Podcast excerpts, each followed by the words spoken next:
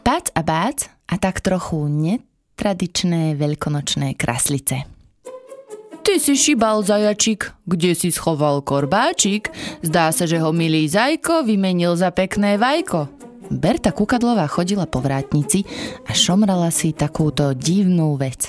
Pác a bác zrazu priskočili k nej. Berta, Bertička, aký zajac, čo za vajko, čo si to tu mrmoceš? A rozosmiali sa, až sa im fúziky natriasali. Ale mačiatka, čo sa mi to chechocete? Veď to je veľkonočná riekanka. Spomenula som si na ňu ráno, keď v rádiu hlásili, že je tu čo chvíľa Veľká noc. Veľká noc? To je čo? Vy ľudia máte stále nejaké divné slova v zásobe. Zamravčala Bác a žmurkla na svojho brata. Ten sa zavrtel a rozvalil sa priamo na stole, kde mala Berta rozložené noviny. Pac, ale poď ho dole zo stola. Už som ti toľkokrát povedala, že mačky na stôl nepatria. Šup, šup do pelieška, tam sa rozvaluj, vykríkla Berta a kocúrik nie veľmi nadšene zliezol. Dobre, dobre, veď už idem. A teraz povedz, čo je to tá noc. Veľká noc, opravila ho Kukadlová. No, ako by som ti to... Je to veľmi zložité, aby to všetko také malé mačiatka ako vy pochopili. Stačí, keď si zapamätáte, že jedným z obľúbených zvykov, ktoré sa vtedy robia, je malovanie veľkonočných vajíčok. Voláme ich kraslice a niektorí chlapci chodia polievať dievčatá vodou a šibu ich korbáčmi. Čo? Polievajú vodou? Zvolali mačky naraz. To je teda odporné. My mačky vodu naozaj nemusíme. Brr. A čo je toto šíbanie korbáčom? To znie nebezpečne, ozvala sa ustráchane bác. Berta však nestihla odpovedať, lebo sa vo dverách vrátnice zjavil sám pán direktor, riaditeľ mliekarne Ignác Bieli. Na dobrý deň, pán direktor, do práce, do práce, privítala ho Berta a mačky sadli do pozoru. Keby vedeli, možno by aj zasalutovali ako dvaja malí vojačikovia. Dobrý, dobrý, pridali sa slušne. Ignác Bieli sa zo široka usmial a veselo hovorí. Dobrý deň, priatelia. Dnes mám skvelú náladu, tak som si povedal, že vás cestou pozdravím.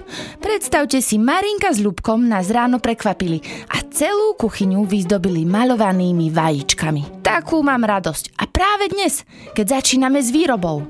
No nie je to rostomilé? S akou výrobou, vedúcko? Zvedavo sa k nemu priblížil Pac. No predsa s výrobou sírových kraslíc, odpovedala za direktora Berta. Sírových kraslíc? Vyvalila oči Bác. Vy snáď tie vajcia robíte zo síra? A obe mačky vyprskli do smiechu. Veru áno, povedal pyšne direktor. A sme na ne veľmi hrdí. To musíme vidieť, zvolal Pac a spolu s Bác si dali svoj obľúbený Pac. Môžeme, pán direktor? Zaliečala sa ríšavá mačička a spolu s modrým kocúrikom začali krúžiť okolo direktorových nôh. Ach, no dobre teda, zasmiel sa Ignác Bieli. No platí pre vás to, čo vždy. Obliecť ochranný oblek a nič nevyviesť. Dokončili za neho spoločne vetu mačičky. Osádka na vrátnici sa rozosmiala. Dobre teda, zavolám do sirárne Valike Pareničkovej, nech vám spraví prehliadku. Nachystajte si obleky, aby ste nič nezachlpili. Rozkaz, kapitán! Zvolali mačičky a už sa aj začali pratať von. V sírárni to voňalo naozaj sírovo. Mačky podľa dohody privítala vedúca Valika Pareničková. Vyzerala rovnako ako ostatné valiky a tety či ujovia v sírárni, pretože bola oblečená v bielom ochrannom oblečení, v gumákoch a vlasy jej zakrývala ochranná čiapka. Tak teda, vítajte v sirárni, mačiatka. Usmiela sa na nich a nasmerovala ich do kútika so smiešným názvom Hygienická slučka, čo je miesto, kde si každý musí umyť svoje labky a vydezinfikovať sa. Mačičky nadšene pozerali okolo seba. Všade bol veľký hluk, ruch a zhon, veľa trubiek a veľa ľudí v bielom. Vôňa, ktorá im udrela do ňufáčikov, bola vôňa sireniny, teda akéhosi sírového základu, z ktorého sa sírové kraslice, ale aj iné sírové pochuťky vyrábali. Prešli okolo veľkých nádob, ktoré mačkám tak trochu pripomínali vesmírne rakety z vymalovávanky direktorových detí Marinky a Lubka. Do týchto nádob prečerpávame mlieko z pasterizačnej stanice, ukazovala na rakety Valika. Mlieko? Mačičky na prázdno preglgli. Potom sa mlieko prihreje, pokračovala a mačičky pri zmienke o teplom mliečku utierali slinky s fúzikou. Pridá sa do neho kultúra, syridlo, mlieko sa 50 minút zráža a potom sa začne miešať. Opäť sa prihreje a vypúšťa sa sem. Ukázala kam si rukou do lisovacej vane, kde sa tá sirenina potom lisuje. Viete, koľko mlieka máme v týchto veľkých nádobách? 10 tisíc litrov, len si to predstavte. 10 tisíc! Vykrikli mačky zborovo. Veď toľko mlieka by im vystačilo na... no... na poriadne dlho predsa. Prechádzali ďalej. Na veľkých policiach, akoby regáloch, tam stáli veľké kusy sireniny, čo je teda sír, kým ešte nie je sírom, a na nich červené kartičky s rôznymi nápismi. Oštiepok, parenica a tak.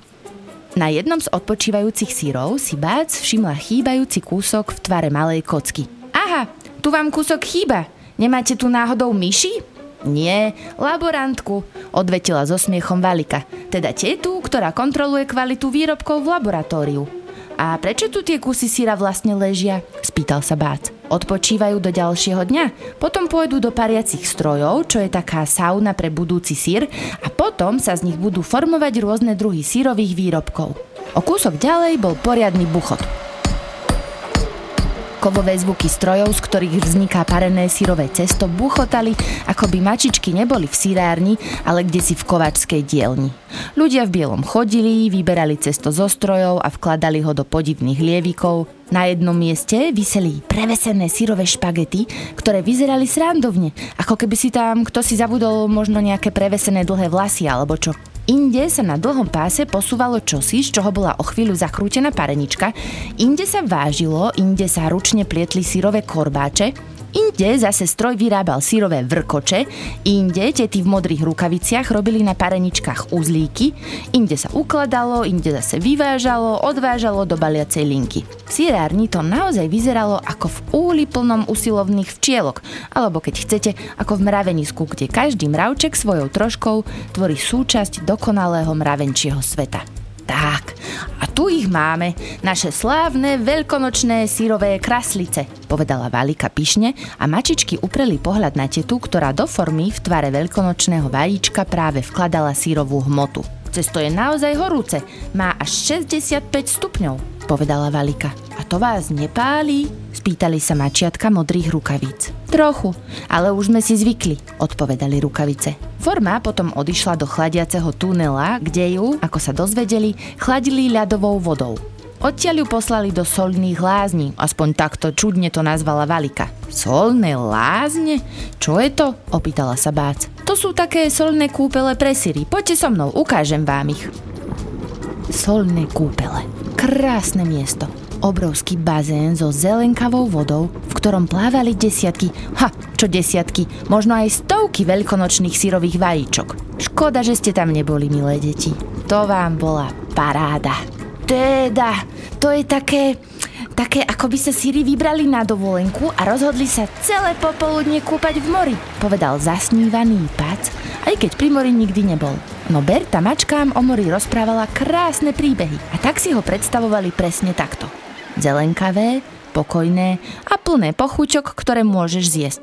Keď chcete, môžete si dve kráslice vyloviť, povedala Valika a podala ryšavej mačičke čosi ako podberák, ktorým sa vylovujú rybičky z akvária. V tom sa otvorili dvere a kto si zavolal. Valika, poďte rýchlo k hygienickej slučke, veľká vizita.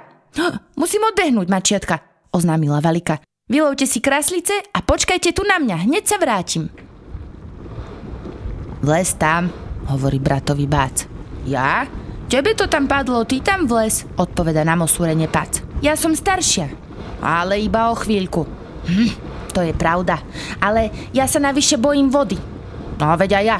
Keď sa Bác načahovala za kraslicou, ktorá si pokojne plávala na hladine solných kúpeľov, stratila rovnováhu a skoro čľupla do vody. Nakoniec však našťastie, hm, alebo vlastne skôr bohužiaľ, člupol do vody iba srandovný podberák, ktorý dala mačiatkam valika na vylovenie sírových vajíčok. Vieš, ako sa zase budú pajediť, keď zistia, že sme čosi vyviedli? Direktor nás už k výrobe vôbec nepustí. A to sme ešte nevideli udiareň. Čo teraz?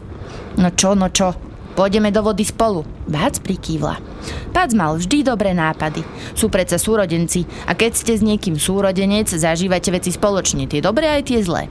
Lenže, vieš čo, braček, nemohli by sme vymyslieť niečo, aby sme nemuseli do tej vody?